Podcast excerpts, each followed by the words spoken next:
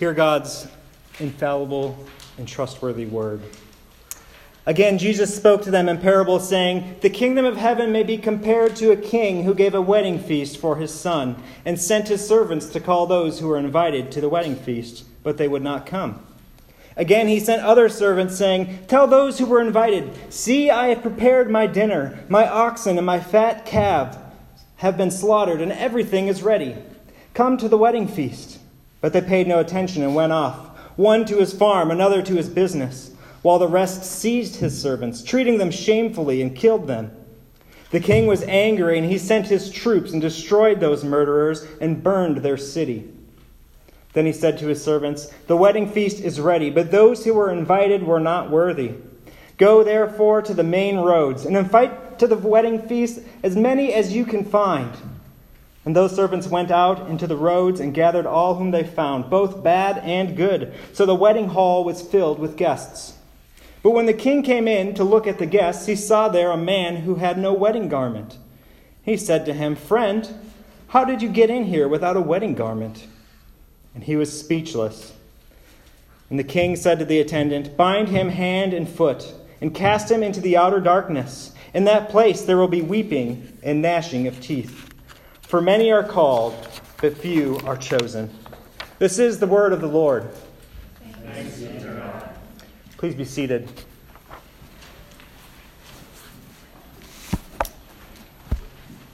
As we come to God's word, we need his help. And we're going to go to him in prayer, then ask that his spirit might enable us to have understanding of his word today. Please pray with me. Father, we need your help to understand your word. We need your word to penetrate into our hearts, to change who we are, to give us wisdom. Illuminate your truths to us today, we pray, that we might be more glorifying to you. We pray in Jesus' name. Amen. So, we are in the season of preview worship services. This is our second service. And throughout this season, we're going to be doing a sermon series on the parables. Last week, last week, last month, we met and we went through the parable of the sower. And this is a much different parable the parable of the wedding feast. There are some passages within Scripture as we come to it that are easy for us to apply in our context. We know a lot about what's happening. Last time there was some farming practices that maybe we could understand. And other passages remind us that this is a book written thousands of years ago and in a context that's much different than ours.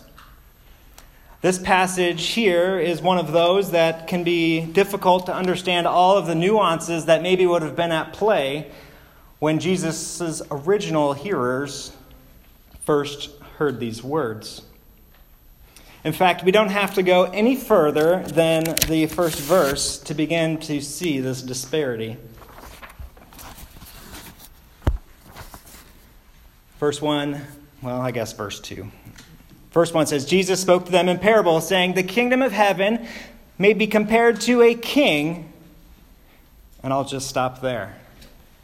We don't know what it's like to live under the rule of a king. In fact, our country was founded by the throwing off of a king. If anything, an unspoken value in our culture is anti king. We pride ourselves on, uh, you know, the freedom to vote. We have some control over our legal system. In fact, our political leaders we poke fun of on social media, or worse. And to be a leader in the American public eye is often to expose yourself to ridicule and scrutiny, much different than what it would have been like to have a king. We almost have a complete lack of honor and reverence towards those who are above us. It's part of the American way freedom of speech. And it's hard for us to understand what it would have been like to be under the rule of a king, a man who answered to no one. With one word, can execute judgment or mercy. The entire army at his beck and call. No need for approval from anyone else. He is all powerful. He would have been the most revered person you can imagine. When he speaks, listening wasn't an option. If you were to ever enter into his presence, you would have bowed the knee or paid the price. Even if you didn't like your king, you would have feared him greatly because of the amount of power he wielded. He would have also been the most rich person you would have imagined. The disparity between a king and a citizen would be unfathomable to us. All of the treasures of the kingdom at his disposal to be spent at his word, even your own money. And so the idea of a king is one that we need to have in mind as Jesus tells this parable. So, this king, he is giving a wedding feast for his son. We'll come back to the son in a second. The king is having a wedding feast for his son. And even this idea, a wedding feast for the son of a king, is very foreign to us. We wouldn't know what this might be like, although I've found a bridge that might get us halfway there. Last summer, there was a royal wedding. Prince Harry and Meghan Markle were married in St. George's Chapel. And if you follow pop culture as closely as I do, you got all of the next amount of information from Wikipedia a couple days ago. But it helps us get a picture of what it might be like. We're told that you know, it takes place in St. George's Chapel, no doubt a historic and beautiful building. Not anybody could just get married there but the prince can. They spent $65,000 on a cake, $145,000 on flowers, $380,000 on the food, which was just the tip of the iceberg, because, of course, with all of these increased guests to the city, they needed more security. So, $3.5 million for security. And because their city looked so crummy, they wanted it to look nice, and they spent $3.5 million cleaning the city. They spared no expense to put on a wedding feast. For their wedding, there was an attire, a dress code. Men were to wear their dress uniform, or a morning coat, or a lounge suit, and women were to wear a day dress, and of course, all of those lovely hats that you saw on the news reports. And this wedding had two receptions. One of them was so extravagant that Elton John was the music.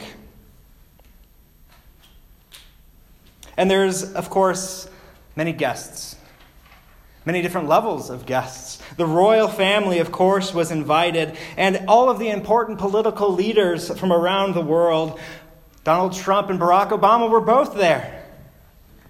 Celebrities from America like George Clooney, all of their close friends, and all of the non royal guests that were able to join them got a gift bag with a bottle of water a chocolate coin, and a fridge magnet. And if that wasn't cheesy enough, they also got a 20% off coupon for the Windsor Castle gift shop. All this to show the amount of money and expense and trouble that went into this wedding. But did you know that Harry's older brother William's wedding was far grander? Because William is the heir to the throne. And so they needed to invite many more important people into that wedding. I'm sorry, Harry, you're just not that important. But even Prince William belongs to a lame duck monarchy with no real power. Sure, they have money to spend on a wedding, but his word is not law. And so it gives us a bit of a picture of what it might look like for a royal wedding. A king to throw a wedding feast for his son. And not just any son, the one who's going to become king next. It is a time for the current reigning king to honor his son, to celebrate the one who is going to come and be an heir to everything, all of the power, all of the riches.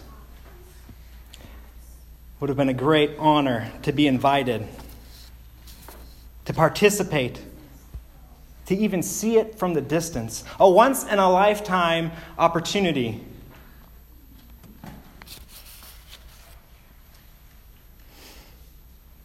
The invitation from the king is partially in celebration of a wedding and, and to feast, but the message of that invitation is that it has come time for everybody to come and honor the Son. It is time to come and to honor the Son. And so, as the invitation goes out, there are three scenes in our parable.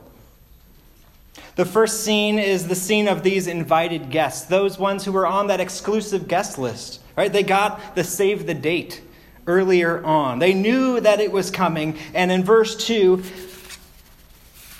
Jesus tells us the king calls out to those who he had invited. He sends his servants, but they would not come.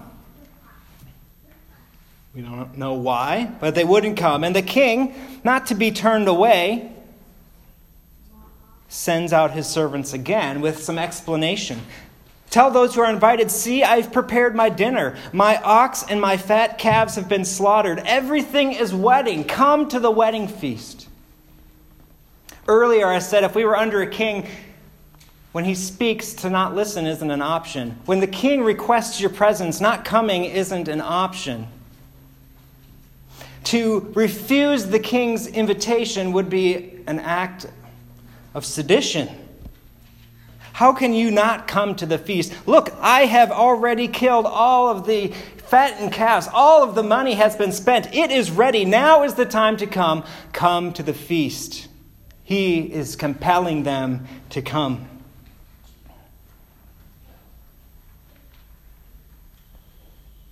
He would not be refused and dishonored. But they paid no attention, verse 5. One of them went back to his farm, another went back to his business. Not valid reasons to ignore the king. And in case you thought there wasn't any sedition or disrespect, verse 6, verse 6 some of the servants beat, some of these invited guests beat the servants. Some of them even killed the servants. we're going to have a problem with the king if this is the response to the invitation. The invitation to come and honor the Son is met with not only rejection and dishonor, but with treason, with murder. And the result of their actions is that the king is enraged. And this time he doesn't send his servants, he sends his army and destroys those murderers and burns their city. Verse 8 says that they were not worthy to participate in the feast. Now, Jesus is telling this story to a particular group of people. This is a prophetic word against the people of God at the time. Israel had continued to reject God's messengers, his servants, the prophets who have come time and time again to them, begging them to come and to honor what the Lord was going to do in his Son.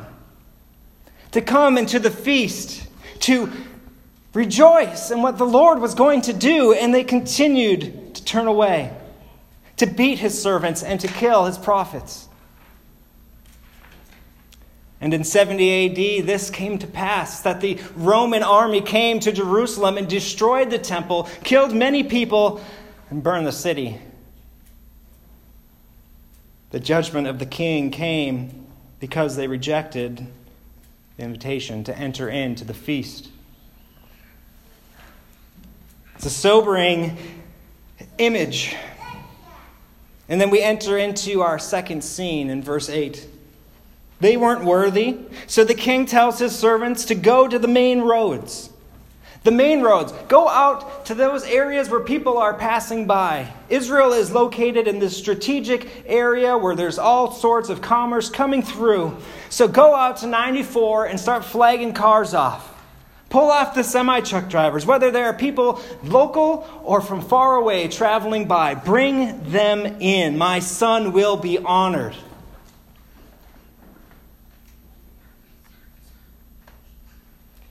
Invite as many as you can find. And they go in verse 10 and they gather all that they can find. And the only thing we're told about them is it includes the good and the bad. They didn't selectively choose the people who seemed prominent, they just, anybody they could find, the good and the bad. The locals, the far away, the Jew and the Gentile, young and old. And the result was, verse 10, that the wedding hall was filled with guests. The feast could take place. We'll come back to the scene in a moment.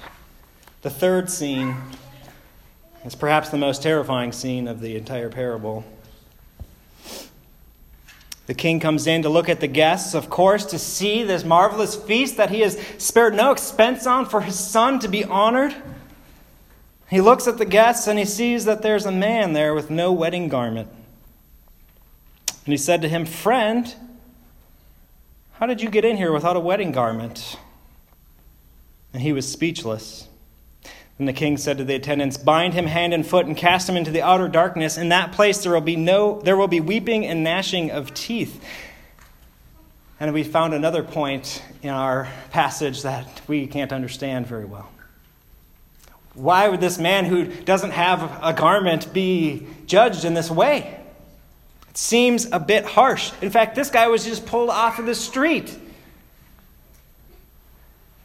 Well, it would have been customary at the time for those who were invited in to have been given a gift, perhaps like the gift bag that was given to the guests at Prince Harry's wedding, but probably far more extravagant. And this gift from the groom to his guests would have been a badge that they were coming in to rejoice. And while the others have put on this badge of honor, that they have been called in to celebrate the feast, this man has refused. And by doing so, has dishonored the son, coming in on his own terms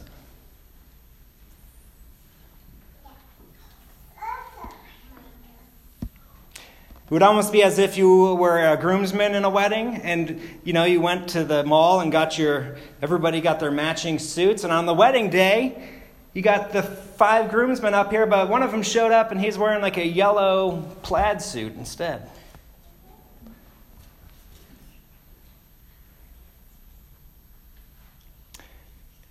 It was an act of dishonor to the king and to his son.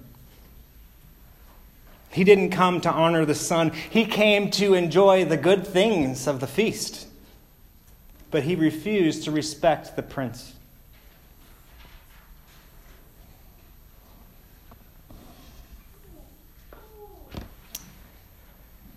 This parable talks about three types of people and their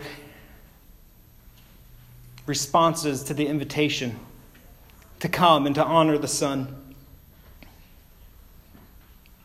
Those who are invited, they dishonor the Son in two ways. Some of them dishonor him passively. They reject the invitation and they just go about their business. They go back to work. They go back to the field. They got stuff to do. I don't got time for the king and his son. There's no urgency. They don't have honor and reverence for the king. It reminds me of people I knew growing up who would say things like this Yeah, I know I should be a Christian, but I'll wait until I become an adult. I know the gospel, but I'll take it and later.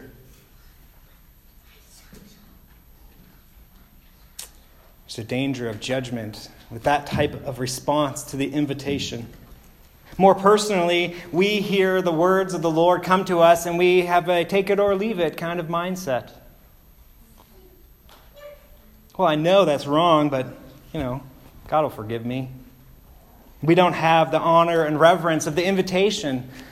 We don't understand the word of the king coming to us. Others in this first group, they dishonor the king aggressively. They refuse his invitation by abusing his messengers. These might be the people that view Christianity as bigoted and hateful. I would never serve a God like that. Get out of here. More personally, we live in a very consumeristic society, don't we not? We're prone to ridicule the Word of God by willingly disobeying it, choosing the church that might not speak to it. And if anybody were to confront you in something you were doing wrong, don't you dare tell me that. We elevate ourselves above the authority like these people did. And in this last scene, this man without the clothes, he dishonors the king by accepting the invitation. He comes in, but he comes on his own terms. You might find yourself in this category if you've ever thought this I don't sin that much. I'm not as bad as other people. Sure, I sin, but it's not like I ever killed anybody. These ideas that we can come into the presence of a holy and righteous, all powerful king on our own. It's a dishonor to him and to his son that we don't need him. We're all self sufficient on our own. We're good. We got this. Like this man, we are saying, our clothes are good enough.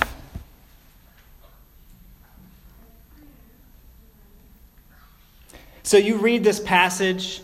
We all know we're supposed to be this second group of people who come in, brought from the main roads, whisked into the feast, and then we're all terrified that we're the man without the clothes. And the message you might hear about this passage is that you need to prepare yourself for the wedding feast. You know, go home and iron your shirt. And that's not the message of this parable. The garment was not something these people would have had along with them, it was the gift from the groomsmen. One of the most ironic phrases in this entire parable is from verse 8 that the first group was unworthy. They're all unworthy. The last group, they were just walking down the street. What made them worthy to come in the feast?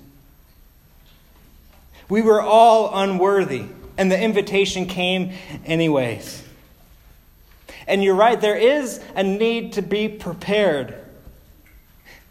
They needed to honor the king. They needed to come to the feast in the way in which the king commanded. There is a right way and a wrong way to enter into the presence of the king, a right way and a wrong way to honor the son but we are unable to prepare ourselves for such a position. We've been given an invitation because other people have rejected it. It was somebody else's seat that we sat in at the feast. We are eating food that's prepared for other people. We've been given everything necessary to come into the feast because the Son has provided it for his guests. The preparation has been done for us. Everything is ready. The feast is ready. We come in and are caught up in the gracious act of the king for even acknowledging us. We are just walking down the road and swept away in his grace and mercy and seated at a table that we shouldn't be at.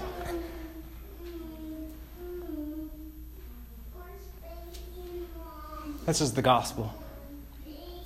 Not that we prepare ourselves to come into the feast, but that the Lord has compelled us to come in and has prepared everything that we don't deserve. Even clothing us in the righteousness of his Son.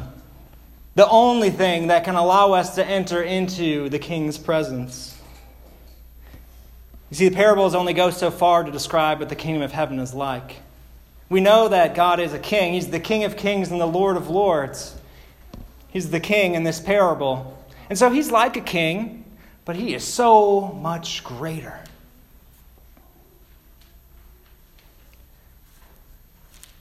And it's like this where we take other people's seats and we feast at a table we don't deserve to feast at, but it is so much greater. There is no way we can prepare ourselves to come in. There is no way we can refuse his offer. We are swept up in his grace and seated in a place we don't belong. This passage you would think is over. You wished it was over before the man without the clothes. And it also ends with this phrase Many are called, but few are chosen.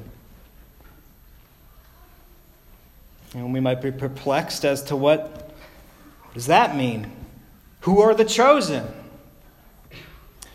Well, this passage reminds us that the kingdom of heaven, the invitation to the feast, is to go out far and wide and broad to all sorts of different people, to the good people and to bad people, out to the main roads. That's why we are planting a church, to be another vessel of proclaiming the kingdom of heaven in Fargo, North Dakota. Many are called. The call is to go out universally. And those who are chosen are the ones who are swept up in thankfulness as the Spirit prepares them for all of God's blessing. Walking down the road and all of a sudden seated at a feast for a king. I don't belong here, but praise God. These are the chosen people, those who have entered into the feast, who've been dressed by the Son who come in the Son's righteousness and not their own, whose clothes aren't good enough, who needs forgiveness for their sins and comes to the one who can offer it.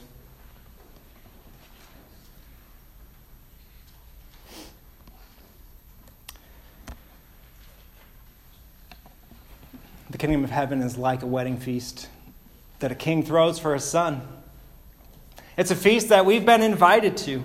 It's a feast that is set before us each time we gather to worship.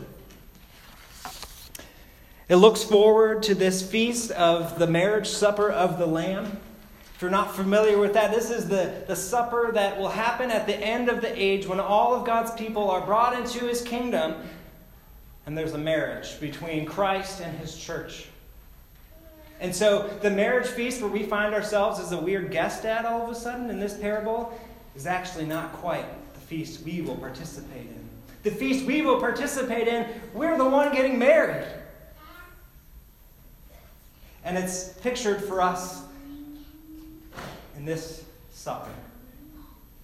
We eat bread and drink wine as a remembrance of the blood of Christ that was shed and his body that was broken so that we could be clothed in Christ's righteousness, that we can enter the feast and we have just a taste now as we look forward to that great feast where no expense is spared, where we will be united with Jesus Christ himself as his bride.